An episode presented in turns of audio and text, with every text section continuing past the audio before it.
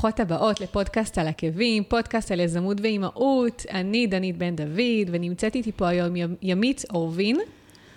מה שלומך, ימית? מצוין, תודה רבה. אני מאוד שמחה להיות כאן. כיף מאוד שאת פה. אני אספר אה, שאת uh, המייסדת ויושבת הראש של, uh, של עמותת אימא יקרה, שזו עמותה לנשים שחוות uh, קושי רגשי או דיכאון בהיריון ולאחר לידה. אה, ואני מאוד שמחה לארח אותך. חיכיתי המון המון זמן לדבר על הנושא הכל כך חשוב הזה, שלפי דעתי הוא לא מספיק, אה, השיח סביבו הוא לא מספיק אה, עדיין בתקשורת. נכון.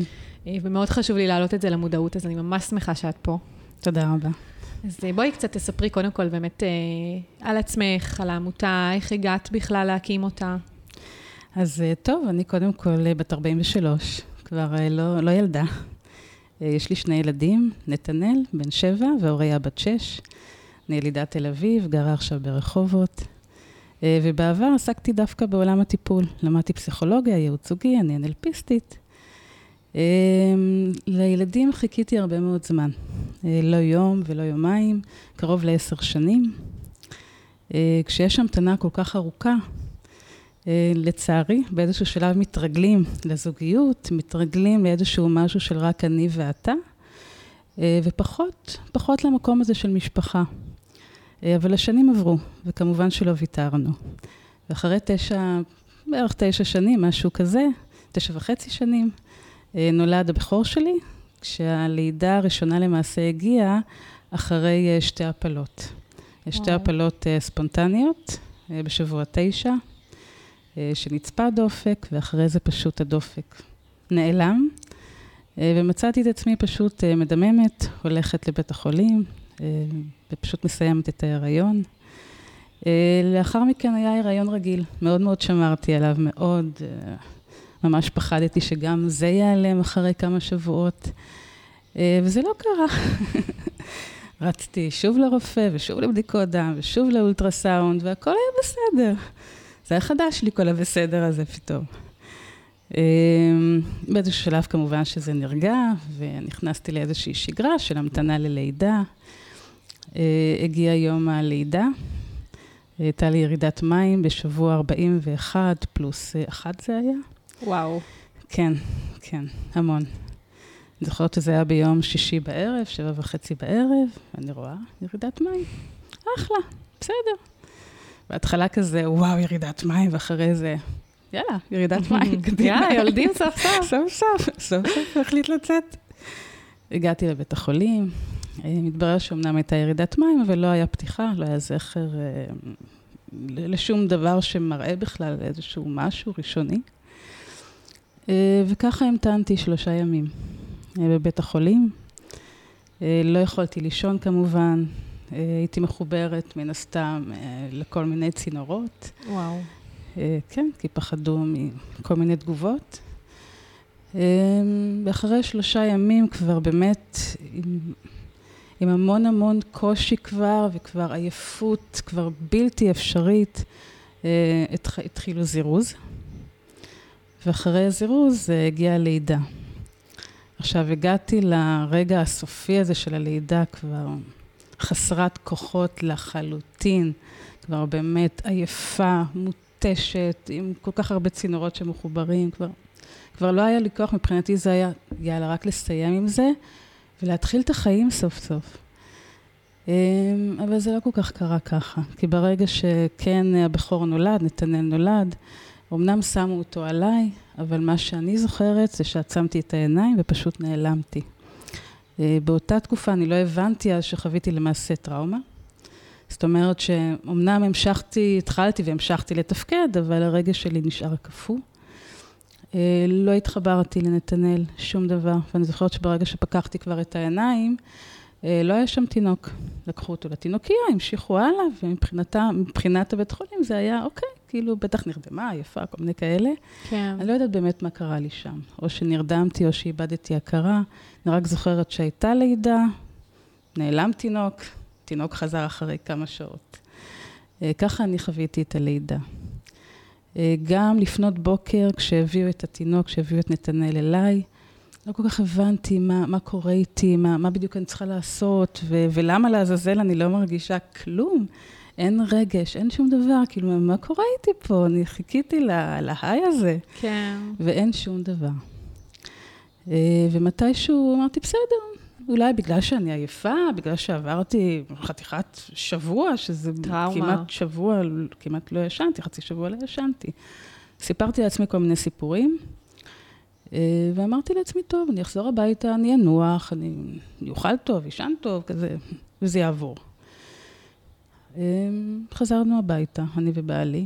אה, לא הייתה לי עזרה. גם לא, חשב, לא חשבתי שאני צריכה עזרה. בסך הכל תינוק ראשון, אני בבית, אני, איזה עזרה בדיוק אני צריכה? ככה חזרתי הביתה, הייתי מנותקת, הרגשתי כמו בתוך בועה. אמ, מבחינתי זה היה, אני זוכרת אפילו מצב של אה, ללכת בבית ופשוט להיתקל בחפצים, לא, לא, לא הייתי, פשוט לא הייתי מחוברת לחלוטין. ועדיין שייכתי את זה למקום הזה של עייפות וכל מיני דברים כאלה. אמ, הזמן עבר, הימים עברו, ראיתי שזה לא משתנה. אה, וכן, דווקא התחלתי קצת יותר לישון, התחלתי קצת יותר לאכול, אבל זה לא היה זה. הבנתי שקרה שם משהו, היו לי המון פלשבקים מנקודת הלידה, מהרגע של הלידה, וכאילו איזשהו אה, זמן נעלם שם. אה, ובכל זאת אמרתי לעצמי, אני אמשיך, זה יסתדר מתישהו, מתישהו זה אמור להסתדר בסופו של דבר. כן. אה, אבל זה לא הסתדר, והפלשבקים חזרו, והחרדות התחילו להופיע. וגם כשהתינוק, כשנתנאל היה ישן, לא הייתי מסוגלת להירדם. כל הזמן הייתי עם העיניים פקוחות, פשוט לא, לא, לא מצאתי את עצמי, לא מצאתי את המנוחה הזאת. זה כאילו הייתה שם מישהי אחרת ולא אני, ככה אני הרגשתי. אה, אבל בכל זאת, המשכתי הלאה ונתתי לדברים צ'אנס, ואמרתי לעצמי, זה בטח הסתגלות קצת יותר מורכבת, אולי בכל זאת אה, ייקח לי קצת יותר זמן. באמת, ניסיתי למצוא מיליון ואחד אה, דברים בשביל להרגיע את עצמי. אה, ולהגיד לעצמי שאו-טו-טו יהיה בסדר. אה, אחרי אה, ארבעה חודשים מהלידה שלו, גיליתי שאני שוב בהיריון. וואו. כן. ודווקא אני זוכרת שאת ה, את החודש הזה של הגילוי, כאילו קצת לפני, כן הרגשתי קצת, התחלתי להרגיש קצת יותר טוב. כאילו יצאתי החוצה, קניתי לעצמי בגדים, והתחלתי לחזור קצת למידה שלי. אה, ופתאום אני זוכרת את ההלם הזה, שאני מסתכלת על, ה, אה, על הבדיקה של ההיריון, ואני אומרת, טוב, אני בערך 37, אה, משהו כזה. אני חיכיתי המון שנים לילדים, נכון, יש לי תינוק ממש ממש קטן, ואני עוברת איזשהו משהו, וזה בטח יעבור. מהר מאוד הבנתי שמה שיש לי בבטן הולך גם להישאר בבטן. אה, ואני אקבל את מה שיגיע. אה, אבל מן הסתם לא ידעתי אז שאני כן מתחילה דיכאון, שזה הגיע כתוצאה מהטראומה, דיכאון, ושאני מתחילה פה לפתח איזשהו משהו קצת יותר מורכב. אה, והזמן עבר, והריון התחיל. ובערך אחרי חודשיים אני שמה לב uh, שהילד שלי, שנתנאל, לא מגיב לשם שלו. Uh, נתנאל, נתנאל, נתנאל, ואין תגובה. הוא לא מסובב את הראש. לא מסתכל עליי, אלא מסתכל דרכי. וואו. Um, למזלי, למזלי, שוב. Um, למדתי פסיכולוגיה. אני יודעת לזהות מצבים כאלה. Um, די מהר מצאתי את עצמי רצה למיליון ואחד אבחונים, אה, ודי מהר מקבלת כל מיני אבחונים, ואחד מהם, שהיה אבחון מאוד מאוד קשה, אבל כן נתן איזשהו פתח, בגלל המקום הזה שהוא, הגיל הוא מאוד מאוד מוקדם, ואם אני אתחיל לטפל, אז דברים השתנו. Mm-hmm. מצאתי את עצמי מקבלת אבחון, מתחילה טיפולים בגיל בערך שמונה חודשים, משהו כזה, אה, עם הריון. ועם דיכאון וחרדות. וואו, איזה אבחון... כל הסיפור אה, הזה, אה, בהתחלה זה היה איזשהו, אה, הוא פתח פער של תקשורת. Mm-hmm. אחרי שנה, משהו כזה, של המון המון המון המון עבודה, ובאמת טיפולים, ומה שזה לא היה. אה, וגם אחרי שהקטנה נולדה וחזרתי הביתה והמשכתי הלאה את סדרת הטיפולים, בנוסף לדיכאון, בנוסף לתינוקת. אה, עדיין מגיל שנה ותשע הוא קיבל אבחון כאוטיסט, מאה אחוז. וואו. זה היה מבחינתי משהו כזה טוב, אז אם שנה ומשהו אני כבר מטפלת וזה כבר לא עוזר, קיבל אבחון מאוד מאוד מאוד מאוד קיצוני, עוד אז, בזמנו, היה אבחון של אוטיזם והיה אבחון של PDD. אה, ואני קראתי לזה ש-PDD זה איזשהו משהו שיש לו תקווה. שאפשר mm-hmm. קצת להתגבר, אפשר פה, אפשר שם. אוטיזם זה אוטיזם, לא יעזור כלום. כאילו, זה משהו שאין עם מי לדבר, כאילו, מכיר. אין טיפול. אין, כאילו, תתרגלי לזה. אה, וזה גם מה שהוא עבר אה, בכל מיני ייעוצים, בכל מיני דברים, שתמשיכי הלאה. תחשבי על עוד ילד, תעשי בדיקות גנטיות, תבדקי איתו, כל מיני דברים כאלה. אה, לטוב ולרע. אה, אני אף פעם לא הייתי בן אדם שמקשיב ואומר, אוקיי, טוב, גזרה משמיים, וזה המזל וכל הדברים האלה, ואם זה מה שצריך להגיע, זה מה שמגיע, וכל, וכל הדברים mm-hmm. האלה. מצאתי את עצמי אומרת לעצמי, לא משנה מה יהיה, אני אעשה את המקסימום כדי שהוא בעצמו יגיע למקסימום. ואם אני יכולה להפוך את הקערה על פיה, אני אעשה את זה. דווקא וואו. המקום הזה אה, נתן לי המון המון כוחות מצד אחד, אבל מצד שני, אה, עדיין הייתי עם תינוקת, והייתי בדיכאון. זה נראה לי מצב בלתי אפשרי להיות בו. זה היה מצב בלתי אפשרי, במיוחד כשכבר ידעתי אה, שאני בדיכאון, ידעתי כבר שיש חרדות. לא, לא ישנתי כמעט באותה תקופה, כלום. הפחתתי בערך אה, יותר מעשרה קילוגרם, אבל לא בדיאטה, כמובן, פשוט לא אכלתי, לא שתיתי, שום דבר לא דיבר אליי. אה, כל הנורות האדומות, מה שנקרא, נדלקו. כולן, לא הייתה אחת שלא לא נדלקה. אה, ועדיין לא רציתי ללכת לטפל, מאוד מאוד חששתי מהסטיגמה, במיוחד בעולם הטיפול, מה, מה יגידו, מה פה, מה שם. חששתי מהמקום הזה, פחדתי. אה, בשלב טיפ-טיפה יותר מאוחר, גם מן הסתם האשמתי את עצמי, שבגלל שאני חוויתי דיכאון, והוא היה, נתנאל היה המון מול הטלוויזיה, אז יכול להיות שאני גרמתי לו לזה בכלל. אה, זה היה מהמקום הזה של אה, אני אשמה, אני אשמה, אני אשמה, אני לוקחת על עצמי את הכל. כן. וככה ככה זה, ככה זה נמשך פשוט. עכשיו, לא, שוב, לא פניתי לטיפול. לא רציתי לא טיפול פסיכיאטרי, לא טיפול פסיכולוגי. אמרתי לעצמי שלא משנה לאיזו תחתית אני אגיע, אני אסתדר ואני אקום משם. אני פשוט אמשיך הלאה, אה, ואני אמצא את הכוחות. אני פשוט אמצא את הכוחות. ואיפה בעלך בכל הסיטואציה הזו? זאת אומרת, הוא זיהה... הוא לא הוא זיהה. בעצם אמרת שרוב הזמן הוא לא היה בבית. הוא לא היה בבית, אה, מן הסתם הוא עבד. אה, הוא היה צריך לחזור לעבודה ממש, הוא היה שלושה שבועות בתחילה, כן, הוא היה, אבל אחרי זה הוא חזר לעבודה. אה, ומן הסתם, את יודעת, הוא הגיע בסביבות השעה שש, משהו כזה הביתה, שכבר כל היום כן, כבר מאחוריי, נכון. מאחוריי, זה כבר זהו. אה, הוא שם לב, הוא שם לב, אבל גם הוא בעצמו היה בסוג של דיכאון. צריך לשים לב לזה שלפעמים האימא סובלת מדיכאון, אבל גם האבא סובל נכון. מדיכאון. פשוט זה בכלל לא מדברים על זה. נכון, בדיוק באתי להגיד ש... כלום. אם לא מדברים על דיכאון אה, לאחר לידה אצל האימא, אז אצל האבא זה עוד פחות, כאילו ממש קוברים את זה מתחת נכון, לשטיח. נכון. כי גם האבות עצמם, הם לא, לא במקום הזה של לבוא ולהגיד, אוקיי, אני סובל מדיכאון, אני הולך לטיפול. נכון. זה עוד לא, אם, אם נשים עדיין לא שם, אז גברים... לצערי עוד רחוקים מהמקום הזה, וזה חבל. זה פשוט חבל, כי מפספסים תקופה יפה, בסופו של דבר. תקופה של להיות עם התינוק בתחילת ה... בשנים הראשונות. ליהנות מכל שלב שהוא עובר, ובכלל, ליהנות כמשפחה, ליהנות מהזוגיות שנוצרת תוך כדי ההקמה של המשפחה. כן. כן, כן, זה, פשוט חבל, שפשוט לא יודעים, לפעמים לא יודעים, לפעמים פשוט, פשוט לא רוצים, אבל אה, זה פשוט חבל. אז... אה, באמת גם לא היה קשה.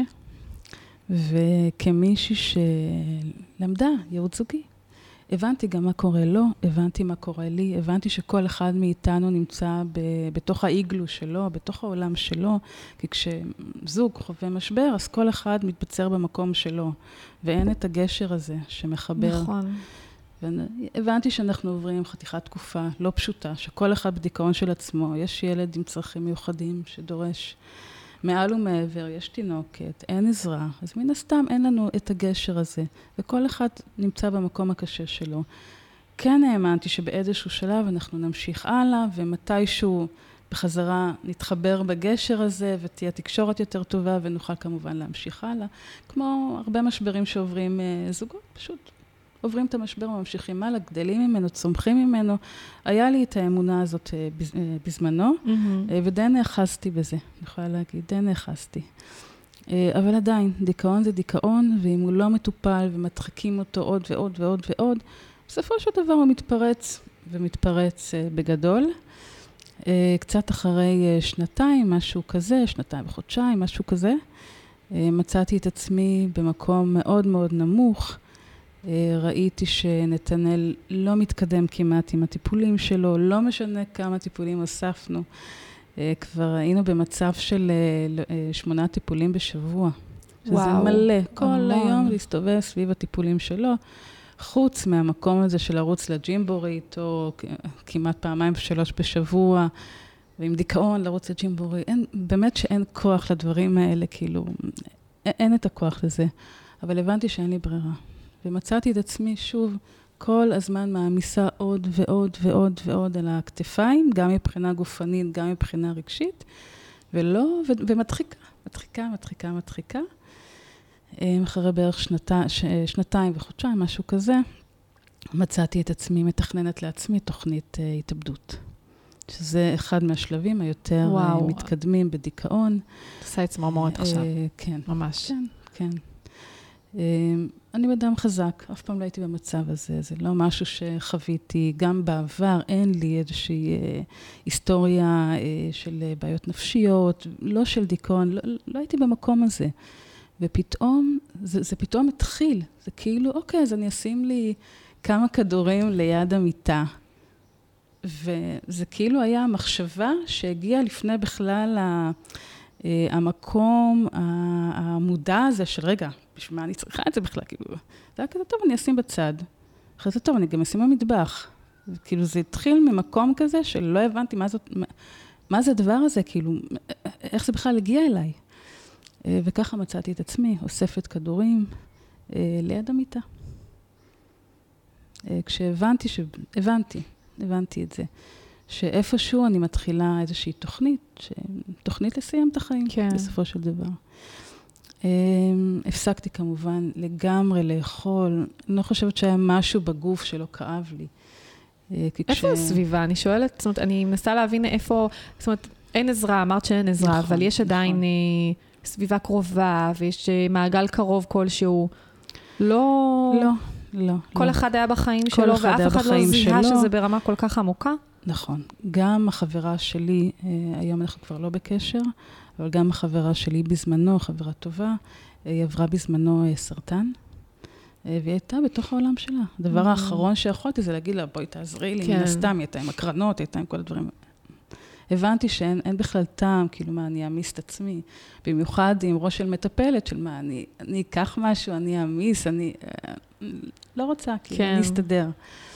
אה, אני חכמה, אני חזקה, אני פה, אני שם, אני כבר אסתדר לבד. אה, ולא, לא, לא. אה, ההורים שלי וגם ההורים של בעלי הם אנשים מבוגרים. אבא שלי חגג לא מזמן 80. אז מן הסתם זה גילאים שזה לא, לא, לא תמיד הם יהיו שם וישימו כן. לב, הם, הם יגיעו, הם יגיעו בשביל לשחק עם התינוק, כן. וכל מיני דברים כאלה, בשביל ליהנות, מה שנקרא. ליהנות, בשביל, אוקיי. כן. אה, בשביל לחוות איזושהי חוויה נעימה עם, ה, עם המשפחה החדשה. אבל לא, לא, גם שוב, לא, לא ממש סיפרתי, לא, כי גם ידעתי שכבר איזו עזרה אני יכולה לקבל מאנשים מאוד מבוגרים, אני, אי אפשר, לא יכולתי להעמיס את זה. Mm-hmm. הבנתי שגם אין טעם. אז איפה היה הרגע שבו, בוא נגיד, נפל לך האסימון, או הבנת שתפסת את עצמך ואמרת, אני חייבת איזושהי עזרה, אני לא יכולה להתמודד עם זה לבד. אז אה, זה לא היה. לא הגיע הרגע שלב? הזה. גם כשהתחלת? היה איזשהו משהו, אני זוכרת אה, שכן, חיפשתי מישהי שתבוא אליי הביתה, mm-hmm. קצת להכין אוכל, קצת פה, קצת שם, כן חיפשתי. אוקיי. Okay. זאת אומרת, מישהי שתקל עליייך עם העבודות כן, של כן, הבית. כן. אוקיי. Okay. ומצאתי מישהי והיא הגיעה, ובאוטומט שלי, למקום הזה של להקשיב לאחרות ולתת. מעצמי, מצאתי את עצמי יושבת מול מישהי, בסביבות 60, משהו כזה. אה, והיא מספרת לי את החיים שלה ואת הדברים שלה ואת העולם שלה, ו- ואני מייעצת ו- ושם בשבילה, אה, וגם משלמת לה. אה, הבנתי שזה לא, שזה לא, פשוט לא. אחרי שבועיים, משהו כזה, זה פשוט נגמר. כי לא רק שלא קיבלתי כלום, גם שילמתי על זה, זה כזה, זה היה מבחינתי עוד יותר טירוף, זה היה כאילו, מה פתאום? כזה, זה... לא, לא יכולתי אה, לנהל אה, מישהי אחרת mm-hmm. באותה תקופה. כי גם כשמביאים איזושהי עזרה לבית, צריך לדעת לנהל את זה. לבקש, לדרוש, אה, להציב איזה שהם... אה, נכון, דברים לגמרי. מסוימים, להגיד, אוקיי, היום נכון. את עושה ככה, מחר את עושה ככה, אחרת, אה, מקבלים בן אדם שיושב ומחכה שיגידו לו מה לעשות. נכון. וזה בסדר. אבל אני לא הייתי באותה תקופה במקום הזה של, של לנהל מישהי. שדרך אגב זה מאוד מתקשר אחרי זה, כשאני אדבר על זה, להצעת חוק שיש לנו היום לעמותה. Mm-hmm. למקום הזה שבנקודות האלה, לא תמיד האישה, ברוב המקרים, היא לא מסוגלת לנהל אה, בן אדם אחר. אה, אז ככה מצאתי את עצמי שגם כשכן ביקשתי איזושהי עזרה, את לא הצלחת. זה לא, לא קיבלתי בסופו כן. של דבר, כן. כן.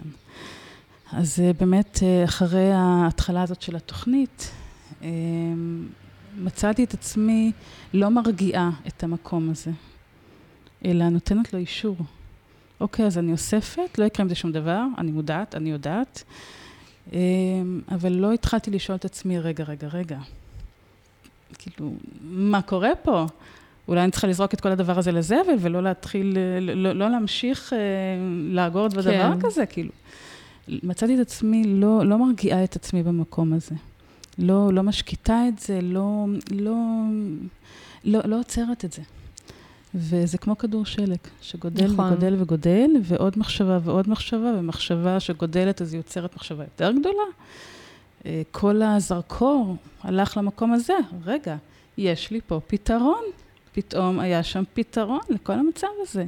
כל הטירוף הזה של אה, צרכים מיוחדים וחוסר עזרה ועייפות וחוסר אה, באכילה, ובכלל, כל החוסר הזה היה, היה לי דרך לברוח. ובאחד מהימים, באמת, יום קשה במיוחד שאני זוכרת, יום שישי זה היה. אה, הלכתי, הלכנו אני ובעלי, ביחד עם שני ילדים בעגלה, לטייל ליד הבית, באיזושהי שדרה שם, פשוט הלכנו לטייל. תוך כדי הטיול הרגשתי שמשהו מתגבר אצלי לידי חרדה נוראית. נוראית. אני זוכרת שכל בן אדם שעבר מול, הסתכל על הילדים, הסתכל עליי, וכל מה שרציתי לעשות זה פשוט לקבור את עצמי באדמה. לא, לא הייתי מסוגלת שיסתכלו עליהם ויסתכלו עליי, ובאותה תקופה גם אה, נתנאל סבל מכל מיני דברים בגב ובידיים, אז הוא עשה כל מיני גם, אה, כל מיני תנועות עם הידיים והגוף, וכזה עוברים, מסתכלים עליו, מסתכלים עליי, וכאילו, אני רוצה להיעלם מהמקום הזה, לא רוצה להיות שם. ככה עליתי הביתה, אני זוכרת את עצמי מתפרקת פשוט לחלוטין, בוכה בטירוף, אני לא בן אדם שבוכה, mm-hmm. לא זה, בוכה בטירוף, צורחת כמו איזה, אני לא יודעת מה, אני חושבת שיש מישהו שם בבניין שלא לא שמע את הצרחות וואו. של זה. Uh, נכנסתי לחדר השינה, טרקתי את הדלת, כמו, כמו בסרטים הכבדים האלה שטורקים את הדלת, פשוט ככה. אה, ואני זוכרת את עצמי מול המגירה הזאת. אומרת, טוב, יש לי לאן לברוח, יש לי מה לעשות עם זה, ואני הולכת לעשות את זה. כאילו, מה, מה האופציה השנייה? להמשיך ככה? לא רוצה. כאילו, לא טוב לאלוהים שם למעלה שזה, אז קח אותי בחזרה, מה שנקרא. אה, וככה מצאתי את עצמי. אה, מסתכלת על המגירה עם הכדורים, ומצד שני מסתכלת על הדלת. כאילו, סוג של אמצע כזה, בחירה כזאת. כן. באותם הרגעים, אה, אני זוכרת שנשקפתי על המיטה, כזה עם, הפרצ... עם הפנים בתוך המזרון, ממש, כאילו, רציתי רק להיעלם. אני לא יודעת מה קרה לי שם בדיוק. אין לי מושג. אבל אני זוכרת שהייתה שם הרגשה שהיא לא מילולית, מן הסתם. אני לא יכולה לתאר אותה. אבל הייתה שם הרגשה כאילו, כאילו משהו קורה. אני לא יודעת מה, לא, לא ראיתי כלום, לא שמעתי כלום, וכאילו, כאילו שאת הולכת ומישהו מסתכל, אה, עוקב אחרייך, זאת הייתה הרגשה. Mm-hmm. כאילו יש שם עוד משהו, עוד, שוב, סוג של, לא יודעת.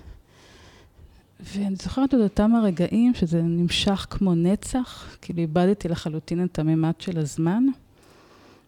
אה, אמרתי לעצמי, טוב, האופציה הזאת קיימת, וגם שם יש משהו קיים. עכשיו, שני דרכים, שתי דרכים, חייבת להיות דרך שלישית. זאת התקווה שנתתי לעצמי באותם הרגעים.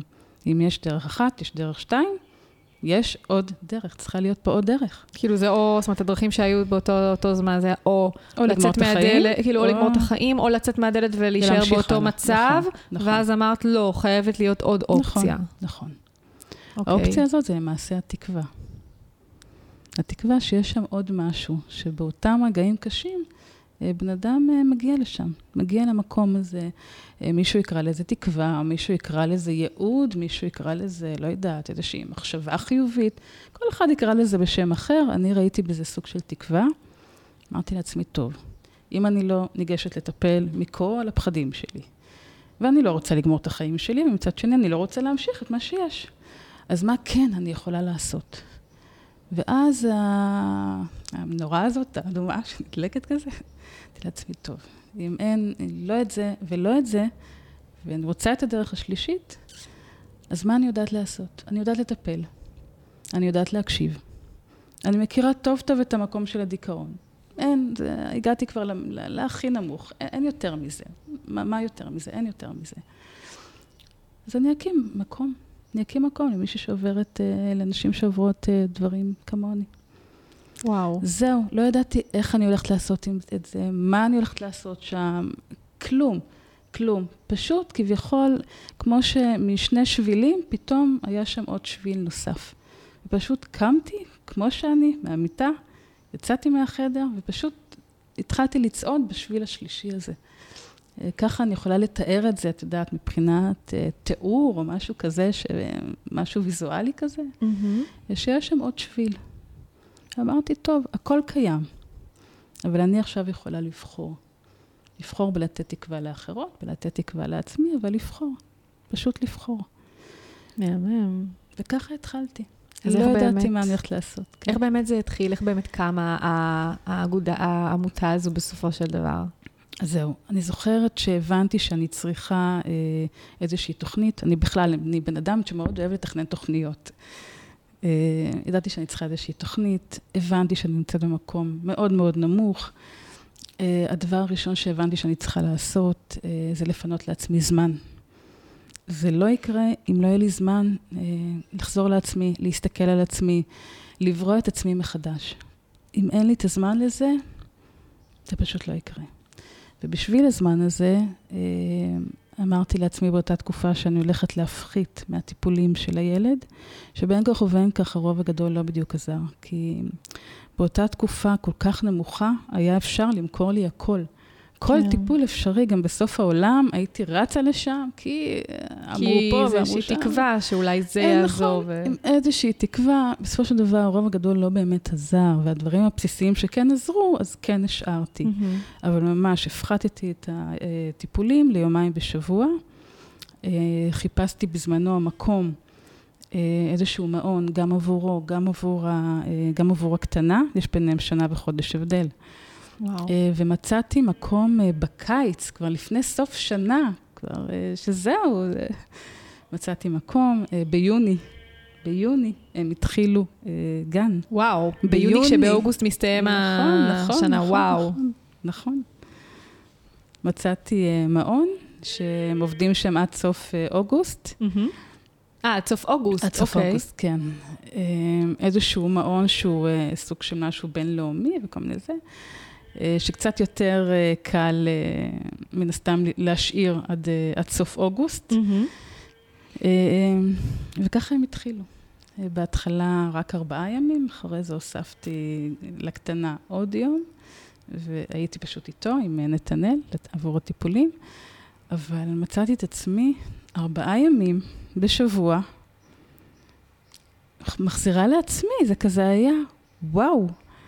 אני זוכרת את, כאילו את היום הראשון, אחרי שהם היו שם יום שלם, אחרי ההסתגלות, וזה. הגעתי הביתה, אני מדליקה את המחשב.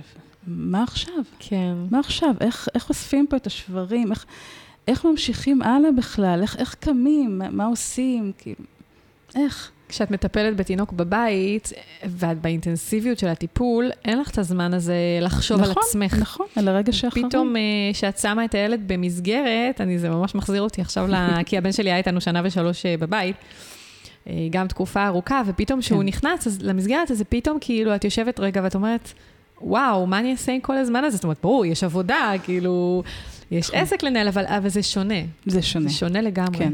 כי פתאום מחזירים, אנחנו מחזירות לעצמנו את הזמן שלנו. נכון. אז תספרי באמת קצת ככה איך, איך העמותה רקמה כן. עור וגידים. אז הדבר הראשון שרציתי לעשות זה לספר את הסיפור שלי לכולם. כאילו שלא יהיה בן אדם בארץ שלא יכיר את הסיפור שלי, את יודעת, איזשהו, איזשהו אה, סוג של, לא יודעת, פנטזיה או משהו כזה, שכל העולם יכיר את הסיפור שלי, שאין דבר כזה, כאילו, כל כך שתקתי את זה, שאני רוצה שכולם יכירו את זה. כמובן שזה סתם איזושהי אה, פנטזיה. אה, אבל אמרתי לעצמי, אני אתחיל. אני אתחיל לספר את הסיפור שלי. התחלתי כמובן בעזרת הפייסבוק. Mm-hmm. אה, כתבתי את הסיפור שלי בפרופיל האישי. קיבלתי המון שיתופים, המון, עשרות שיתופים. אה, היה לי חדש, אף פעם לא עשיתי דבר כזה. אה, ומפה לשם אה, מצאתי את עצמי חוזרת ללמוד. ידעתי שאני צריכה ללמוד, ידעתי. הבנתי שהפער במה שאני, לאן שאני רוצה להביא את המיזם, עדיין זה היה מיזם בתחילת mm-hmm. הדרך, המקום הזה, לאן שאני רוצה להביא אותו, אין לי את הכלים בשביל להגיע לשם בכלל, אין לי את זה. אמרתי לעצמי, טוב, אני אחזור ללמוד, אני, מה שנקרא, אפתח לעצמי תקופה חדשה לחלוטין של לימודים, של טיפול בעצמי, של לראות את עצמי, נכון, אה, במקביל למשפחה שלי, אבל אני לא יכולה יותר לוותר על המקום שלי. על הנוכחות שלי, על, ה, על המרחב הזה, על זה אני לא יכולה יותר לוותר, זה היה לי ברור. מצאתי את עצמי חוזרת ללימודים, מספרת עוד פעם ועוד פעם את הסיפור שלי.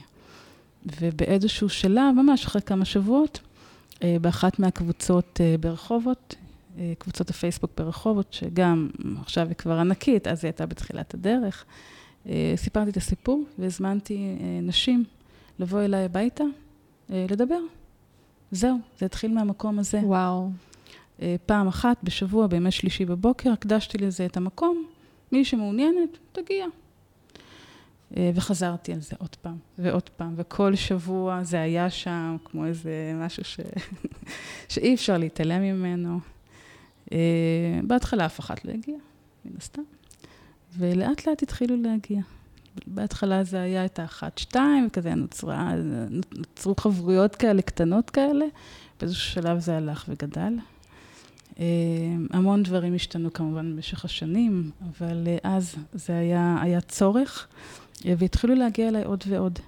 באיזשהו שלב הפכתי את זה ממש, זה היה, המפגשים לא היו איזשהו, זה לא היה משהו מובנה, זה לא היה איזושהי קבוצה לאורך זמן, זה לא זה, כאילו, מישהי שהרגישה צורך לשתף, mm-hmm. פשוט הגיעה, דיברה, הלכה, זהו. מהמקום הזה, שותות כוס קפה וממשיכות הלאה. אה, באיזשהו שלב מצאתי את עצמי ממש אה, כותבת אה, מעין תוכנית כזאת עבור הקבוצות. הבנתי שהקבוצות זה דבר אה, נדרש, שצריך את זה. הקמתי קבוצת אה, פייסבוק, היום היא מונה קרוב לאלפיים נשים, עם שאלת צינון אחת, אם, אם, אם אותה אישה סובלת מקושי רגשי או דיכאון, או שלא. מי שכן, נכנסת, מי שלא, אז לא. מה שם הקבוצה? אני גם חברה בה? עם היקרה, כן. קבוצה נקראת עם היקרה. אה, הקבוצה עוד מעט, ממש בקרוב, תחגוג ארבע שנים. וואו. אה, לקבוצה זה הרבה. קבוצות פייסבוק זה הרבה. אה, מתוך זה גם התחילו להגיע בנות שרוצות לדבר. הקבוצות התחילו לגדול, בהתחלה זה היה 2-3, אחרי זה פתאום מצאתי את עצמי עם קבוצה של 6-7.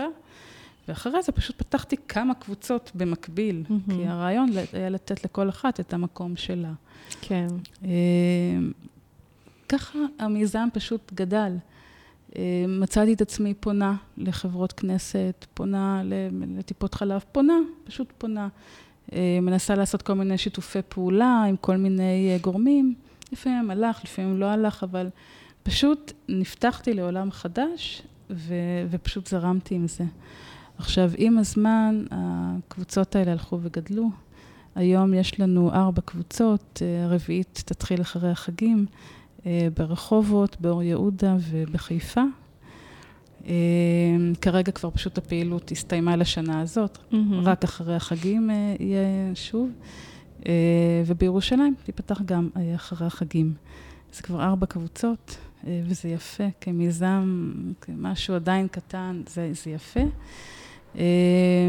לפני שנה וקצת אה, חברו אליי עוד כמה נשים שגם עברו דברים דומים, אה, והקמנו ביחד עמותה. כשלעמותה יש אה, מטרות מאוד מסוימות. אחת מהן היה באמת להמשיך הלאה את קבוצות התמיכה, ככה שבכל עיר גדולה אה, תהיה קבוצה שניתן להגיע לשם. ולדבר ולשתף וליצור איזה שהן חברויות אה, עם נשים שעוברות פחות או יותר את אותו הדבר, אה, כי יש שוני בין קבוצות של אימהות אחרי לידה. שבאות ומשתפות ומדברות על התינוק, כן. וזה בסדר גמור, זה אחלה, זה לא, זה לא או זה או זה. ויש הבדל בין זה לבין קבוצה של בנות עם קשיים וקשיים. ששם כן אה, צריך את האדם המקצועי, את הפסיכולוגית, את העובדת סוציאלית, שתבין את המקום שהן נמצאות וגם תדע איך, אה, איך להוציא מהקבוצה ומאותה אישה את המקסימום בשביל כן. שתוכל לעשות צעד קדימה. אז המנחות עצמן הן אה, נשות אה, מקצוע. מקצוע. אז זהו, כן. ספרי באמת קצת על הפעילות של העמותה. זאת אומרת, את סיפרת כן. שיש באמת קבוצות, אז אבל... אז יש את הקבוצות, אה, זה כן. הדבר הראשון. Mm-hmm. הדבר השני שהתחלנו אותו ממש לא מזמן, זה נושא של הרצאות לבני זוג. כשהמטרה היא לתת כלים לבן הזוג שמתמודד עם, עם בת זוג שעוברת דיכאון אחרי לידה. וכמובן, וואו, זה, זה עבור שני הצדדים, כי לפעמים ברור. הוא עובר והיא לא. זה גם קורה, אז אפשר פשוט לקבל כלים, לחזור הביתה ו- ולהמשיך משם הלאה. Mm-hmm. אז זה גם התחלנו לא מזמן. Uh, הדבר השלישי זה הנושא של הצעת החוק שלנו, ודברים שהם היום, אני יודעת שהם הרבה יותר מורכבים ממה שחשבתי בהתחלה. Um, היום אני, העמותה, הוועד של העמותה, אנחנו נמצאות לא מעט בכנסת. אה, בשביל לקדם אה, כמה דברים. הדבר הראשון זה הצעת חוק ש, שנקראת אה, אימא יקרה. שבהצעת החוק הזה זה אומר שמישהי שמתמודדת עם דיכאון אחרי לידה וקיבלה אבחון של פסיכיאטר, שהיא מתמודדת עם דיכאון אחרי לידה, היא תקבל ממש עזרה פיזית הביתה של מספר שעות. אה, לא, לא תקציב, אלא ממש, ממש מישהי עזרה. פיזית, כן. מישהי מ... זאת אומרת, מה זה ביטוח לאומי הכוונה? כן, שהמדינה תדאג. כן. או, זה מקסים, זה כן. חשוב. מישהי שממש שתגיע הביתה לעזרה עם התינוק, לנקות, להכין אוכל. אה, זה נוצר מהמקום הזה, אפרופו מקודם, ממש בהתחלה שדיברתי על המקום הזה שלאישה עם דיכאון לפעמים קשה לנהל מישהי אחרת. כן. המטרה היא פה למנוע את הדבר הזה, שמלכתחילה אותה מישהי שתגיע לעזור, תדע מלכתחילה שהיא באה למישהי אה, שלא לא בטוח שתדע איך לנהל אותה, שלא בטוח שתדע מה, מה להגיד כן. לה.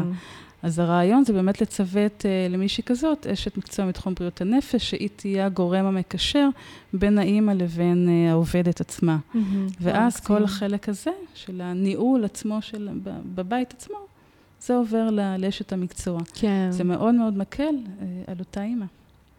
נכון. וזה אחד מהדברים הראשונים שמאוד מאוד חשוב להעביר. Uh, כמובן שזה ייקח זמן, זה, זה, זה ברור לנו, uh, אבל עדיין, uh, זה אחד מהמטרות שאני לא זזה מהן. אני יודעת כמה זה יקל על אותה אימא שבאמת באמת מתמודדת עם דיכאון, אין לה עזרה, ומן הסתם זה לא ממש היא להתחיל לנהל מישהי ולהתחיל להגיד לה מה לעשות, זה, כן. זה לא. זה. מישהי שתגיע מבחוץ, תיתן לה את העזרה שהיא צריכה לתקופה מסוימת ותמשיך הלאה. ומה אם אז, למשל ייעוץ אה, פרטני, זאת אומרת מישהי שהיא רוצה לפנות לעזרה, נניח אה, כמו אה, שיחה עם פסיכולוג, זה גם משהו שהוא ניתן דרך העמותה? לא. לא. אה, העמותה היא עמותה חברתית, אה, ולא עמותה עם אופי טיפולי. אוקיי. אה, היא כן נותנת קבוצות תמיכה בשביל השיתוף. אמנם כן, יש נשות מקצוע מתחום בריאות הנפש שתדענה מה לעשות בכל מיני מצבים, אבל הבסיס זה המקום החברתי, זה ליצור חברויות, זה להביא מישהי הביתה שתעזור בהתארגנות ובעבודה ובכל הדברים האלה. זה מהמקום הזה. זה לא uh, טיפולי. Uh, העמותה מקבלת לא מעט פניות של uh, נשות מקצוע שרוצות את ההפניות האלה של...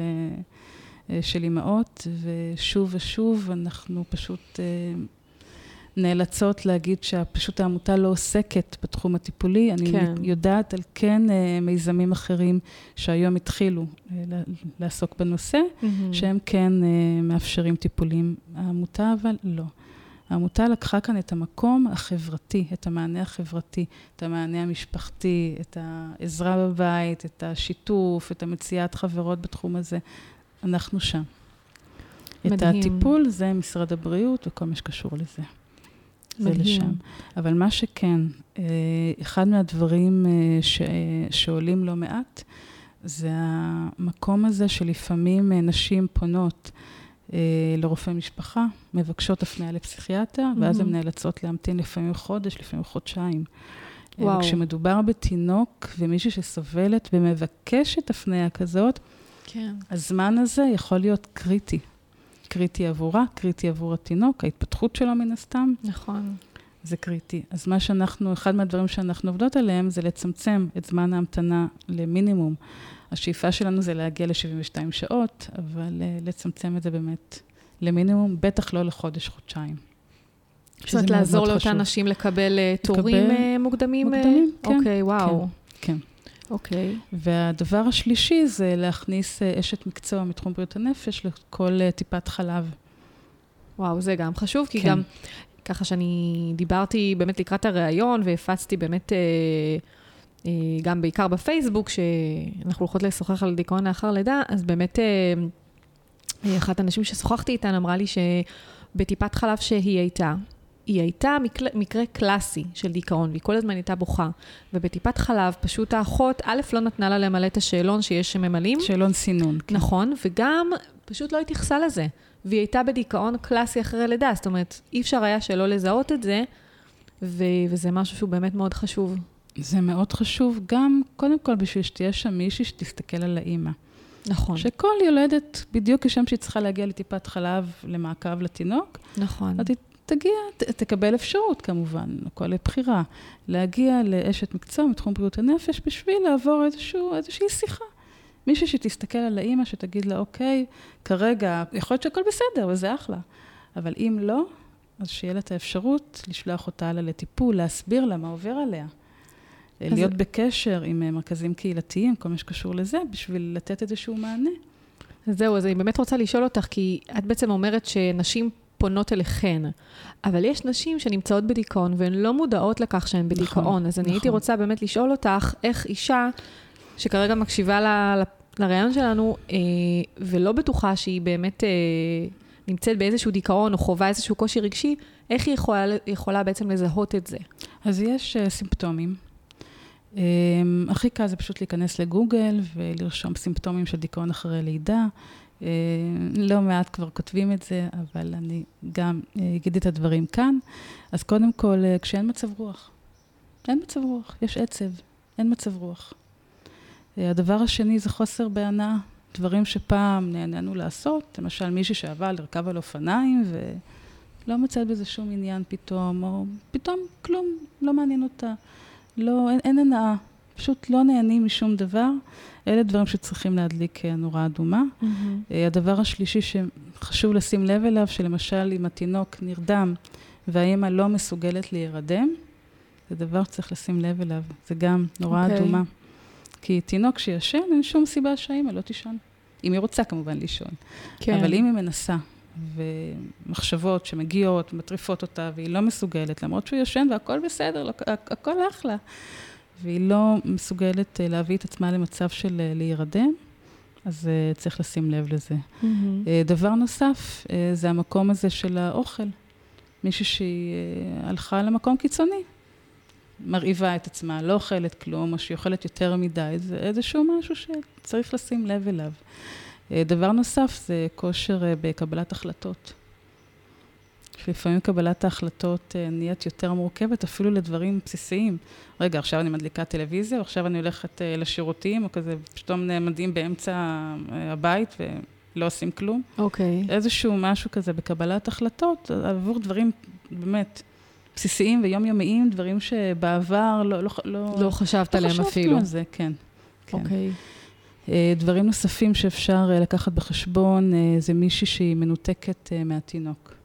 מנותקת רגשית מהתינוק, שהיא עובדת מה שנקרא על אוטומט. לפעמים הדברים האלה נפתרים, ושוב, במיוחד אם הייתה איזושהי חוויית לידה, לא טובה, משהו כזה, אז לוקח קצת יותר זמן לאימא אה, להתחבר לתינוק. לא כל אה, מצב כזה של חוסר אה, רגשות ואהבה סופר אה, לתינוק, כן. שזה לא קורה בהתחלה, זה נכון. דיכאון, זה לא זה. אבל אם קורים גם שאר הדברים וגם האימא לא מחוברת עדיין לתינוק, צריך לשים לב לזה. עכשיו, חרדות. חרדות, בשונה מפחד, פחד הוא ממשהו ספציפי, וחרדה זה לא ממשהו ספציפי. זה בכללי להיות פשוט חרדה לכל דבר, כן. חרדה שמשהו יקרה, כן. חרדה כן, אבל לא ממשהו ספציפי. או... לא ממשהו ספציפי. Okay. אוקיי. uh, פחד זה יכול להיות פחד ממקום גבוה, אז פשוט נמנעים. כן. פחד מ... לא יודעת, אה, מלעשות כל מיני דברים. זה פחד כן. ספציפי כן. שאפשר להימנע ממנו, וככה אין פחד. חרדה לא. חרדה זה איזושהי תחושה שהגוף משדר משהו, כמובן על בסיס מחשבות, שאין להם שחר, אין להם שום בסיס. וגם אי אפשר uh, להיפטר מזה. זה לא משהו שאם לא, לא עושים, אז... אה, אוקיי. Okay. כן, אז זה, זה ההבדל בין פחד לחרדה. כשיש חרדות, אז לשים לב לדברים האלה. כמובן שאם מישהי חווה איזה שהם פחדים לנושא של פגיעה עצמית או פגיעה בתינוק, זה משהו שצריך ללכת ו... ולהתייעץ לגביו. כן. אוקיי. Okay. Uh, צריך לשים לב לזה. אמ, יכול להיות להיות גם בעיות בזוגיות לפעמים מהדברים האלה, גם שפתאום בן הזוג אמ, לא תמיד יודע מה לעשות. צריך לשים לב גם, גם למקום הזה. אה, אבל אלה בעיקרון mm-hmm. הסימפטומים המאוד מרכזיים בתחום הזה, mm-hmm. שאפשר לדעת. מישהי שהיא בדיכאון, היא יכולה לדעת על עצמה, רגע, אין לי מצב רוח, אני לא נהנית משום דבר, אני לא מצליחה לישון, גם שהוא ישן והכל, והכל בסדר, אני לא אוכלת כבר איזה שבוע, חוץ מאיזה כמה עוגיות או משהו כזה. ואיזה כלים, אה, בוא נגיד, מישהי יכולה אה, ליישם, אה, חוץ מכמובן לפנות לעזרה מקצועית, איזה כלים מישהי יכולה ליישם בבית או על עצמה, כדי באמת לצאת מהדיכאון הזה, אם בכלל ניתן לצאת ממנו לבד? אז קודם כל, אה, לפני הכלים עצמם, אה, צריך לזכור שלא כל דבר אה, זה דיכאון אחרי לידה. ולפני הכל צריך לקבל אבחון נכון. אה, אני יכולה לספר על מקרה של מישהי שיצרה קשר ואמרה, כואב לי פה, כואב לי שם, כואב לי, כואב לי, כואב לי, כואב לי. וחיפשתי קצת סימפטומים של דיכאון, וזה לא היה זה. עכשיו, אמרתי לה, קודם כל, תלכי לרופא, תעשי בדיקות דם. וזה בכלל היה משהו אחר. Mm-hmm. אז קודם כל, ללכת ולקבל הבחנה נכונה, שזה באמת דיכאון, ולא חלילה וחס איזה משהו אחר. אוקיי, okay, חשוב. קודם כל. נכון, כן. חשוב. בין אם זה דרך אה, הקופת חולים עם פסיכיאטר, או בין אם זה פסיכיאטר פרטי, אני לא יודעת. עדיף, קודם כל, שוב, כל אחת עם השיקולים שלה, אבל כשיש את האבחון המאוד מאוד ברור והוא על השולחן, כן. אפשר לדעת מה לעשות. אוקיי, okay, חשוב, נכון. ולפעמים עצם העובדה שמקבלים את האבחון, זה כבר מרגיע. בסדר, אז אני עוברת דיכאון, אז uh, מן הסתם, זה גם יכול לעבור, אני עוברת תקופה, זה, זה יעבור. זה יכול לקרות. אבל כשיש את המקום הזה על השולחן, ופשוט שמים את הנייר על השולחן, כן. יותר קל, יותר קל למצוא פתרון, כן. ובוא נגיד, אז אה, מישהי שהיא נמצאת באמת באיזשהו דיכאון, ולא באמת זקוקה כרגע לאיזשהו... אה, איזושהי עזרה מקצועית, אז איזה כלים למשל אה, היית ממליצה לה? קודם כל לצאת החוצה מהבית, mm-hmm. לא להישאר בין ארבע קירות. ארבע קירות זה מתכון כמעט בטוח אה, למישהי דיכאונית להעמיק עוד יותר את הדיכאון. לצאת החוצה, לחפש לה אה, קבוצה אה, או קבוצה של אימהות שיכולה להתחבר אליה, אה, או איזושהי סדנה בערב או קורס בערב שיכולה לפנות זמן לעצמה בלי התינוק. חשוב. ולהיות במקום שיש פה אנשים בוגרים. נכון. כי אנחנו בזמן שעם התינוק, אז מן הסתם אנחנו צוחקים איתו, מקשקשים איתו. אנחנו לא מדברים איתו בשפה של אנשים מבוגרים, ואנחנו אנשים מבוגרים, לעזור נכון. לו. אז קודם כל זה ללכת ולמצוא את המקום הטבעי הזה של לדבר עם אנשים מבוגרים. זה יכול להיות uh, באיזושהי קבוצה עם אמהות, זה יכול להיות uh, uh, ללכת להורים, ללכת לחברות, ללכת, העיקר ללכת ולהיות במקום... בסביבה של, של אנשים. בסביבה של אנשים מבוגרים ולדבר איתם. כן. זה הדבר הראשון. אם מישהי יכולה לקום ולעשות uh, ספורט, אז זה הכי מומלץ בעולם, זה, זה עושה את זה, אין ספק. אפילו הליכה. אולי. דבר. כל, כל דבר. דבר. כל דבר. הרעיון זה לקום, לצאת, לעשות להזיז משהו, את הגוף. להזיז את הגוף, להחזיר קצת את החיים, את האנרגיה, את החמצן, להתחיל להזיז את הגוף. להפריש כן. את האנדרופינים במוח. כן, כן. כן. אמ, ועוד דבר שאפשרי, שאם כל מקרה, אם אותה אישה מאוד אוהבת את העבודה שלה, אז לדאוג לתינוק, לשים אותו באיזשהו מקום שאפשר לסמוך, אה, ולחזור לעבודה. נכון. כי שם היא מקבלת למעשה את הכל, גם את ה... את המימוש העצמי, את הסיפוק. גם, וגם את השיחה עם האנשים נכון. המבוגרים, נכון. וגם את כל המחשבות של, על העבודה עצמה, זה, זה, זה מסיט את, ה, את, ה, את המחשבה נכון. לדברים טובים, לדברים מקדמים. אה, לא להרגיש אם זה לא נעים. רגע, אני שמה את התינוק אה, במעון, והוא רק בן שלושה, ארבעה חודשים, אז מה? עדיף אה, אימא שמחה לשעתיים, שלוש ביום, מאשר אימא מדוכאת שמוותרת על עצמה, אה, כי התינוק ספג, התינוק רואה, בטח. ספג הכל. כן. זה משפיע על הכל, גם נכון. על התינוק, גם על הזוגיות, גם על, נכון. על הכל, על הכל, ממש ככה. נכון.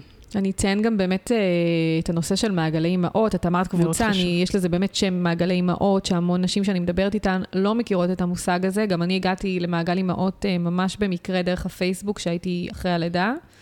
ואני יכולה להגיד שזה עשה לי וואו מטורף, מבחינת בוודאי. התחושות. בוודאי. ופתאום אה, ככה נשים נוספות שהכרתי שהיו במצב שלי, והרגשתי באמת שאני לא לבד. נכון. אז אה, זה חשוב, ויש גם אה, את הנושא הזה של, יש משהו שנקרא אם לאם בקהילה. יש את אם לאם ואם לאם בקהילה, ובכלל, יש בכל, לצערי לא בכל, אבל ב, בערים רבות אפשר למצוא את ה... את השירות הזה, כן, נכון. כן, שפשוט מגיעה מתנדבת הביתה. ומאפשרת לאימא קצת את להתפנות. המקום שלה, כן. נכון, יש כן. גם דבר כזה שנקרא סירי לידה. יש גם, גם סירי לידה, אבל זה, זה לא פועל בכל עיר. נכון, אבל זה בעצם מישהי אה, שמגיעה עם אוכל, ובעצם נכון. דואגת שהיולדת תאכל. נכון. היא, היא דואגת להכין את האוכל. להכין ו... לה, כן. כן. אני זוכרת שאני בזמנו הייתי מכינה לאחרות, אה, באיזשהו שלב פשוט אה, הפסקתי. כן, אבל, אבל זה, זה מקסים, זה תקופה, ממש. כן. נכון, כן. האמת שיש נטייה כזו אחרי הלידה, באמת אה, ברגע שהתינוק נולד, אז בהיריון, כל התשומת לב עלינו. זאת אומרת, וואו, ומתעניינים, ואיך את מרגישה, ובואי תאכלי, ובואי זה, והכול, ופתאום אחרי שהתינוק נולד, אז האימא פתאום נזנחת, נזנחת אה, וזזה נכון, הצידה, והתינוק נכון. מקבל את כל הפוקוס. נכון. אה, ו, ופתאום, כאילו, אני, כאילו אני שקופה, כאילו נעלמתי. נכון. זאת אומרת, לפעמים זה יכול ליצור תחושה כזו. ו... נכון. לפעמים זה יכול ליצור באמת את התחושה הזאת של רגע, אני הייתי פה קודם, ועכשיו כל תשומת הלב עוברת לתינוק. דרך אגב, שזה דבר מאוד uh, טבעי. כן. Uh, ואז גם האימא מתחילה לחפש את השבט שלה, את שבט הנשים שלה. נכון. של אותה שתיקה שעוברת בין כולן למעשה, ורק הן נכון. יכולות להבין אותה. נכון. אני לא אשכח שמישהי אמרה לי, אה, אחרי הלידה, היא אמרה לי, את לא מעניינת, זוזי הצידה, מה שלום, כאילו, תראי את התינוק, או מה שלום התינוק, משהו כזה, אבל אני זוכרת. את המשפט שלה. עכשיו, היא אימא בעצמה, שזה בכלל אה, מדהים אותי שאישה, זאת אומרת, אין לה את האמפתיה כלפי אישה אחרת שעברה לידה. זה יכול לקרות, כן. כן, אה, אבל, אה, אבל זה, כאילו, נורא הייתי בשוק מה... את לא מעניינת עכשיו, כאילו, מאיפה זה בא לך פתאום? זה היה כל כך הזוי. כן, יש גם הזוי. סיפורים כאלה. כן. עדיף כמובן, את יודעת, לקבץ את החברות, את הנשים, את ה, באמת את הבני האדם הנכונים באותה נכון. תקופה, שכן ייתנו וכן יאפשרו לאימא להתמלא, ולא נכון. לא להיתקל במשפטים כאלה של את לא, לא כלום והוא הכול. נכון, לא, זה לא, אני אציין זה- שזו לא הייתה חברה קרובה, זו הייתה מישהי שאני לא, לא אגיד מאיפה, אבל הכרתי אותה ופתאום ככה זרקה לי את המשפט לאוויר, וכל כך הייתי בהלם. אז... אה, ועדיין המשפט נשאר אצלך. זה מהדהד, כן, זאת אומרת, זה עדיין כן, נשאר שאני. עדיין בשוק שבכלל מישהי, שאימא בעצמה אה, תגיד כזה משפט. אה, אז אני רוצה, יש, יש ככה באמת המון שאלות, אני גם קיבלתי המון שאלות מנשים שפנו אליי, גם בפרטי וגם בפייסבוק. אני רוצה ככה לשאול כמה שאלות, להעביר את השאלות שלהן, ואני אשמח באמת בכיף, בשמחה. למענה. אז אה, קודם כל, אה, נורית חורק שואלת, מה היקף התופעה של דיכאון לאחר לידה ובאילו דרכים ניתן להתמודד איתה? אה, על הדרכים באמת דיברנו, כן. אבל באמת מה ההיקף של התופעה הזו? אמ, אז זהו, מדברים בעיקרון על כ-15% מהיולדות. זה יכול להגיע בלידה הראשונה, השנייה, השלישית, אין איזשהו משהו שאפשר להגיד רק בלידה הראשונה השנייה, אבל כ-15% מהיולדות. אני חושבת שזה הרבה אני גם חושבת. יותר. אה, איזשהו מחקר שקראתי לפני בערך איזה שנה, אמ, דיבר על 25%. ושוב, יש נשים שפשוט חושבות שמעכשיו אלה החיים שלהן. כן, כאילו, זהו, כאילו, אני הגעתי למקום הזה, יש לי ילד, ועכשיו קשה לי, וכנראה אלה החיים. והן לא מבינות לפעמים שפשוט הן סובלות מדיכאון. כן. אני חושבת באמת שמדובר במספרים, אה, באחוזים הרבה יותר גבוהים. אני חושבת שבכלל כל אישה ב... חווה איזשהו קושי.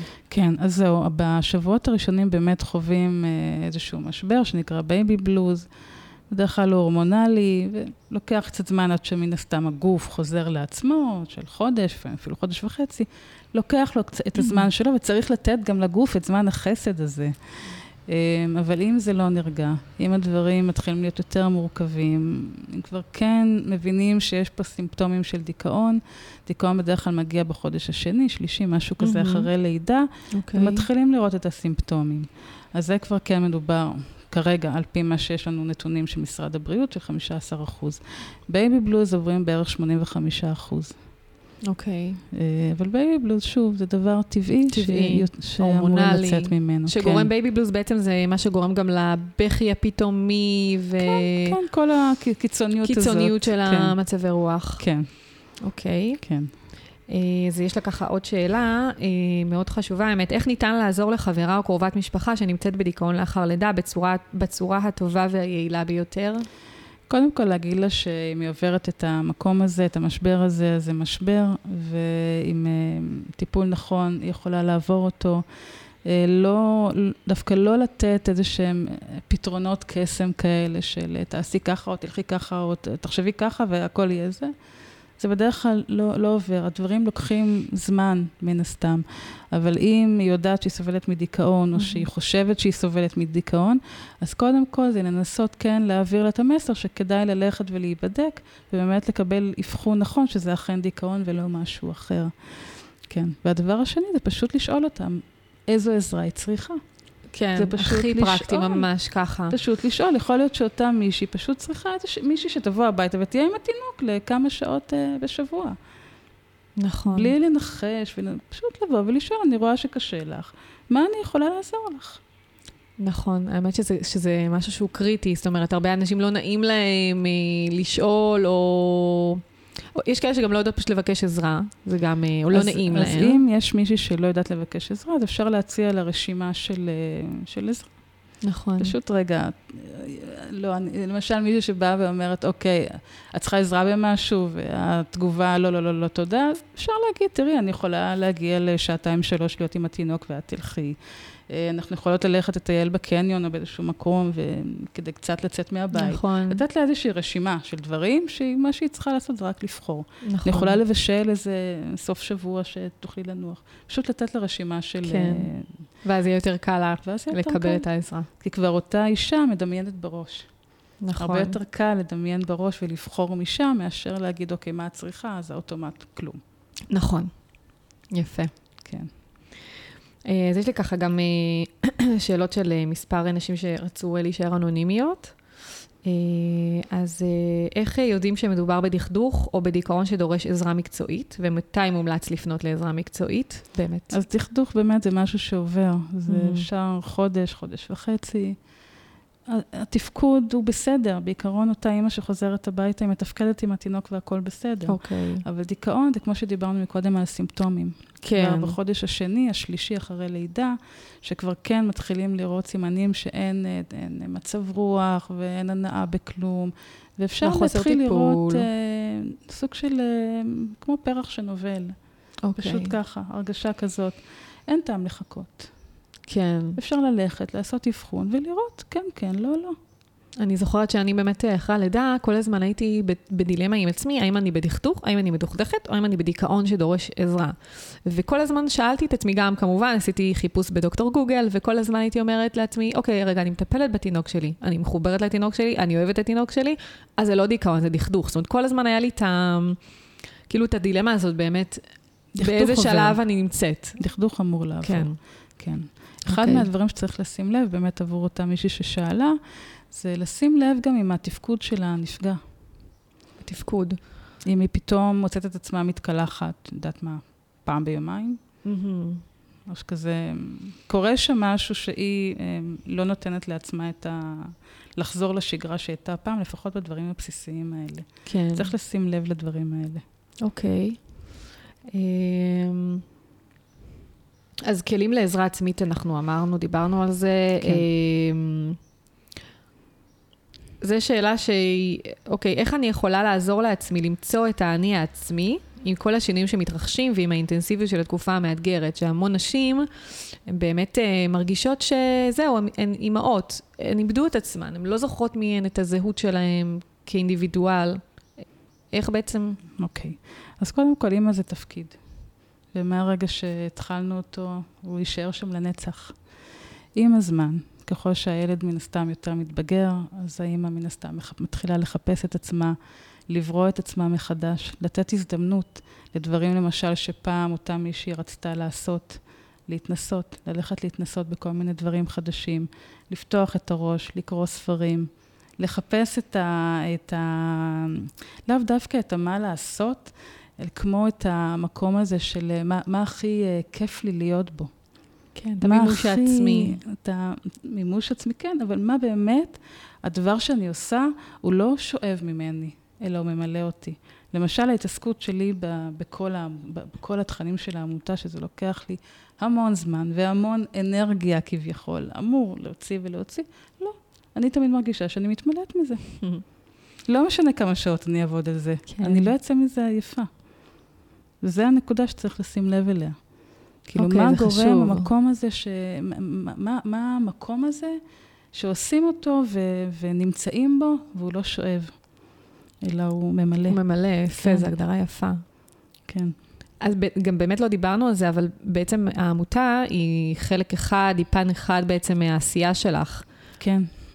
את, אה, את בעצם עוסקת היום, תספרי קצת, ככה אם כבר נכנסנו לזה, כי באמת לא דיברנו על זה. כן. אה, אז אני עוסקת היום דווקא במשהו שהוא קשור, לא קשור, אפשר לקרוא לזה, אה, בנושא של שיווק אה, למקצועות הטיפול והרפואה. עדיין נשארתי בעולם הטיפול, זה ב-DNA שלי, לא יעזור כלום, אבל עברתי לעולם השיווק. עבור ההקמה באמת של המיזם, להפוך אותו לעמותה, להגיע לכל מקום בארץ, על כל המשמעות של זה, ולא לוותר לעצמי, הייתי צריכה ללמוד. וכשחזרתי באמת לספסל הלימודים, חזרתי, ל... חזרתי, התחלתי אה, ללמוד את עולם השיווק. למדתי איך להקים אה, תשתית של שיווק, למדתי עיתונאות, למדתי כתיבה, אה, למדתי הקמת אתרים, איך לקדם בפייסבוק, איך לקדם בגוגל, והיום אני עדיין לומדת ומחפשת ובוחנת כל מיני אפשרויות, איך מטפל יכול באמת לקדם את עצמו באיזשהו מינימום עלות כזאת ולהגיע למקסימום לקוחות. כן, זה איזשהו משהו שהוא עכשיו נהפך לי יותר ויותר אה, משמעותי בתקופה האחרונה. אה, אז באמת, יש לי אה, משרד ברמת גן. כששוב, למקום הזה הגעתי, מקריות פה חגיגה, אפשר להגיד, אבל לא, לא חשבתי על זה בהתחלה. זה לא שהלכתי ללמוד כדי להפוך, ל... זה, זה לא היה שם. אני באמת בהקשר של הנשים עצמאיות, כל העניין, אם נחבר את זה לעניין של הדיכאון, אה, את אמרת באמת שחוזרים לעבודה, לחזור לעבודה זה באמת אחד מהפתרונות, נכון, להיות נכון. בחברה של אנשים, ובאמת המון... רוב העצמאים והעצמאיות הם באמת עובדים uh, לבד, ואם מישהי נכון. שנמצאת כרגע uh, בדיכאון לאחר לידה, היא עכשיו שמה את הילד שלה באמת במסגרת, אפילו אם זה לכמה שעות, אז משהו שבאמת יכול מאוד מאוד לעזור להקל, זה באמת כל המפגשי נטוורקינג. נכון. לא להיות לבד. לא נכון. להיות לבד. לא להיות לבד, להיות uh, במקום, אפשר לקרוא לזה נטוורקינג, אפשר לקרוא לזה מעגל אימהות, הרעיון כן. זה להיות עם אנשים מבוגרים. נכון. שיש את השפה המשותפת, ויש אפשרות גם מן הסתם להתרחב מקצועית, אז זה עוד יותר מצוין. נכון. זה מאוד ממלא גם. נכון. כי כשרואים איזושהי הצלחה, אז, אז זה כיף. נכון, בטח, לגמרי. כן. כן. יופי, אז נמשיך ככה עם ה... נראה ככה אם יש עוד איזושהי שאלה שלא נגענו בה. בשמחה. ונראה. אמ, אז הפעילות של העמותה, באמת מישהי שציינה שהיא לא הכירה את העמותה ונחשפה דרך הפייסבוק, כבר דיברנו באמת לגבי uh, הפעילות. Uh, עלות, דרך אגב, זה עמותה, זאת אומרת, זה, זה אין לא... אין לנו עלות לקבוצות התמיכה, לא וגם לא למפגשים של ההרצאות. הדבר היחיד שהיה עלות זה כשעשינו uh, יום השתלמות לנשות מקצוע, mm-hmm. אז שם כן, כן הייתה עלות. לנשות okay. אוקיי. המקצוע, כן. ואיך, אז הנה עוד שאלה ככה שקופצת לי, שמעניינת אותי, אז איך בעצם העמותה מתקיימת? מתרומות? כרגע זה מתרומות באמת של כל מיני דברים של אה, מפה לאוזן, מה שנקרא. יש קיבוץ שתורם לנו, כי אחת מחברות הוועד היא חברת אה, קיבוץ. Mm-hmm. למשל, מישהי שהייתה בקבוצות התמיכה פעמיים. חברה לעוד, זה היה לפני שנה ומשהו, היא חברה לעוד כמה בנות, והם עשו ביחד אה, יום התרמה ברחובות. וואו, מקסים. אה, והם הצליחו לי, לעשות התרמה של איזה 5,000 שקל. יפה. ועבורנו, כעמותה בתחילת הדרך, שעדיין אין לנו שום, כלום, אין לנו עדיין ממש זה, זה המון. עבורנו זה המון.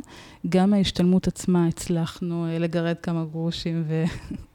ולהעביר את זה, אבל הרוב הגדול, כן, זה ממקום של מתנדבות. זה ממקום של נשים שהיו שם. גם בקבוצת פייסבוק עצמה, בנות עצמן עוזרות אחת לשנייה, שהן נותנות את העצות שלהן ואת התמיכה mm-hmm. שלהן, והן מדברות בינם לבין עצמם. זה המקום. אה, אני מקווה ש, שנגדל עוד קצת. שתגדלו, כן. אה, אחרי החגים אנחנו מתכננות אה, באמת גיוס המונים, בשביל להקים... בדיוק, עלה לי בראש באמת כן, העניין כן. הזה. אה, בשביל להקים באמת מקום. אה, היה בעבר מקום ברחובות שאני בעצמי אה, שכרתי מאיזושהי תוכנית חיסכון שאני הוצאתי עבור ההקמה של, ה, של העמותה, אבל יכולתי לממן את זה רק שנה אחת, ואחרי שנה נאלצתי לסגור. עכשיו אני רוצה להקים את זה שוב, כעמותה מן הסתם יהיה לנו קצת יותר קל.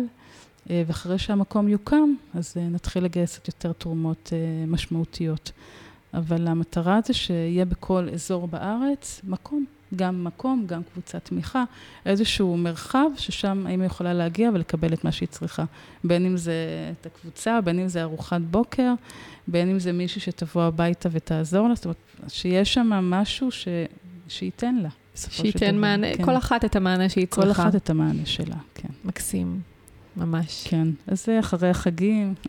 מקווה מאוד שזה, שזה יצליח, אה, ושנוכל להגיע לסכום שאנחנו צריכות. כן, אבל עדיין עכשיו הכל אה, בהתנדבות. בהתנדבות. כן. אוקיי. כן. אז בואי נראה ככה שאלה אחרונה. בשמחה. אה, אנונימית נוספת ששואלת, האם מהניסיון שלך, הגיל בו מביאים ילד לעולם משפיע על הדיכאון? זאת אומרת, אם אני אביא ילד בגיל צעיר, או לחילופין מבוגר יותר, האם אני בסיכון גבוה או נמוך יותר? אני לא יודעת. אני לא יודעת, אין לי נתונים לגבי זה. אני יכולה להגיד מעצמי שאני הבאתי יחסית בגיל שנחשב מבוגר יותר, 36, 37, כבר זה קרוב לגיל 40, mm-hmm. אה, אבל יש נשים שמגיעות אלינו בגיל 40 פלוס, ויש נשים שהן אה, ממש צעירות. אין לי איזשהו משהו להגיד שעד גיל הזה והזה, אז לא יקרה דיכאון או משהו כזה. לא, לצערי אין לי נתונים כאלה. כן.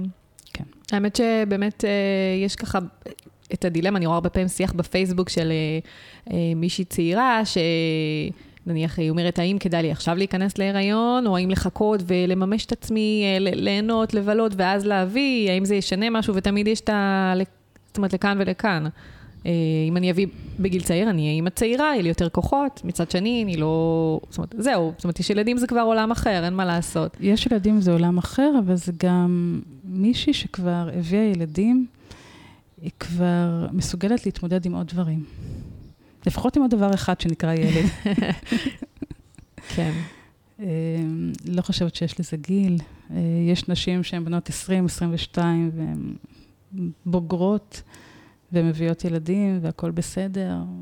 אבל מגיעות אליכן אה, לעמותה גם נשים צעירות, גם צעירות, צעירות וגם מבוגרות, כן. אוקיי. כן.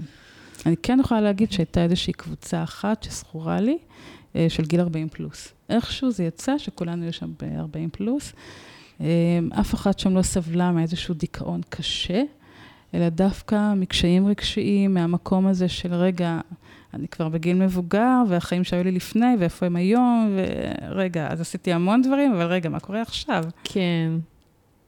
תמיד נכון. יש את המקום, את המדרגה הבאה. נכון, כן, אני יכולה להעיד גם מניסיון, שגם אנחנו הבאנו ילד בגיל, אני בגיל 33, ככה, שלוש, ארבע, ילדתי, והיינו המון בחו"ל, והיינו, בילינו, יצאנו ועשינו, היינו טיול בטיול בחו"ל, טיול מאוד ארוך, וזה לא משנה, זאת אומרת, זה לא, זה לא מספיק. זאת אומרת, גם אחרי שכביכול, למרות שחיכינו ונהנינו המון, אז עדיין, גם אחרי שאת הופכת להיות אימא, גם אחרי שאת הופכת להיות, אה, כאילו, הופכים להיות הורים, עדיין רוצים את המקום הזה. בוודאי. זאת אומרת, זה לא שהנה, הספיק לי, הבאתי בגיל מבוגר. גם אין שום סיבה. אין כן. סיבה להפסיק את החיים כי נולד ילד, ההפך. נכון. ההפך, צריך להמשיך ולחיות ולגדול ולטייל ולהתנסות. נכון. בוודאי. נכון. זה לא לפני ואחרי, זה, זה במקביל. נכון. יש באמת עוד שאלה שהיא קשורה לנשים עצמאיות, שדיברנו על זה שנשים אה, עושות באמת את השינוי בקריירה אחרי הלידה. אז אולי, כן. אה, האמת, אני חושבת שאולי דיברנו על זה, איזה, כאילו, איזה... איך אפשר לעזור לנשים שהן עושות דווקא שינוי בקריירה לאחר הלידה, איך לעזור להן לצלוח את התקופה המאתגרת, בשילוב עם טיפול אינטנסיבי. אני חושבת שזה חוזר על עצמו, זאת אומרת, אני חושבת שדיברנו על נטוורקינג, על, על לא להיות לבד. כן. וגם לא להילחץ. לדעת כן. שלהקים עסק זה דבר שדורש זמן. כן. אה, דורש זמן, דורש כסף, דורש אנרגיה, וצריך את המקום הזה. לא להציב איזה שהן מטרות כאלה של תוך חודש אני רוצה, לא יודעת, למלא קליניקה או למלא, זה, זה לא עובד ככה. כן. אה, לקחת איזה שהם דברים ריאליים, איזה שהן מטרות ריאליות. מטרות ריאליות, כן. כן. אה, ולקחת בחשבון שכן, זה חלק מהחיים. זאת אומרת, זה עבודה, אבל יש פה גם אה, הורות וגם זוגיות וגם בית, ולנסות קודם כל להקשיב לגוף, לראות מה הוא אומר. נכון. טוב, ימית, אה, דיברנו על כל כך הרבה דברים, ואני יכולה להמשיך נכון. שעות, אה, אבל באמת, באמת שנראה לי שזה באמת פרק שנתנו בו המון המון מידע וטיפים נכון. לכל מי שנמצאת לאחר לידה. וככה תוהה או חוששת, תוהה אם היא בדיכאון, או מה היא צריכה לעשות. מקווה שככה עזרנו לכמה נשים. המון תודה שהגעת. בשמחה. ממש שמחתי לשוחח איתך. שמחתי להיות כאן. אה, ואני ככה אגיד גם, אפרד אה, מהמאזינות שלנו והצופות והצופים, מאזינים. אה, אז תודה רבה שהייתם איתנו בעוד פרק של פודקאסט על עקבים, פודקאסט על יזמות ואימהות. אני מזמינה אתכם לעקוב אחרינו, גם בפייסבוק, בעמוד הפייסבוק שלנו, וגם להצטרף לקהילת אימהות עצמאיות ואימהות שרוצות להיות עצמאיות, יש קישור באתר של הפודקאסט. אה, ולהירשם לרשימת התפוצה, והכי הכי חשוב, אה, אם אהבתם את הפרק, אם יש לכם הערות, שאלות, תובנות, תרשמו לי מתחת לוידאו אה, או באתר. וזהו, ותודה רבה שוב, ימית. תודה, תודה. ביי ביי. ביי.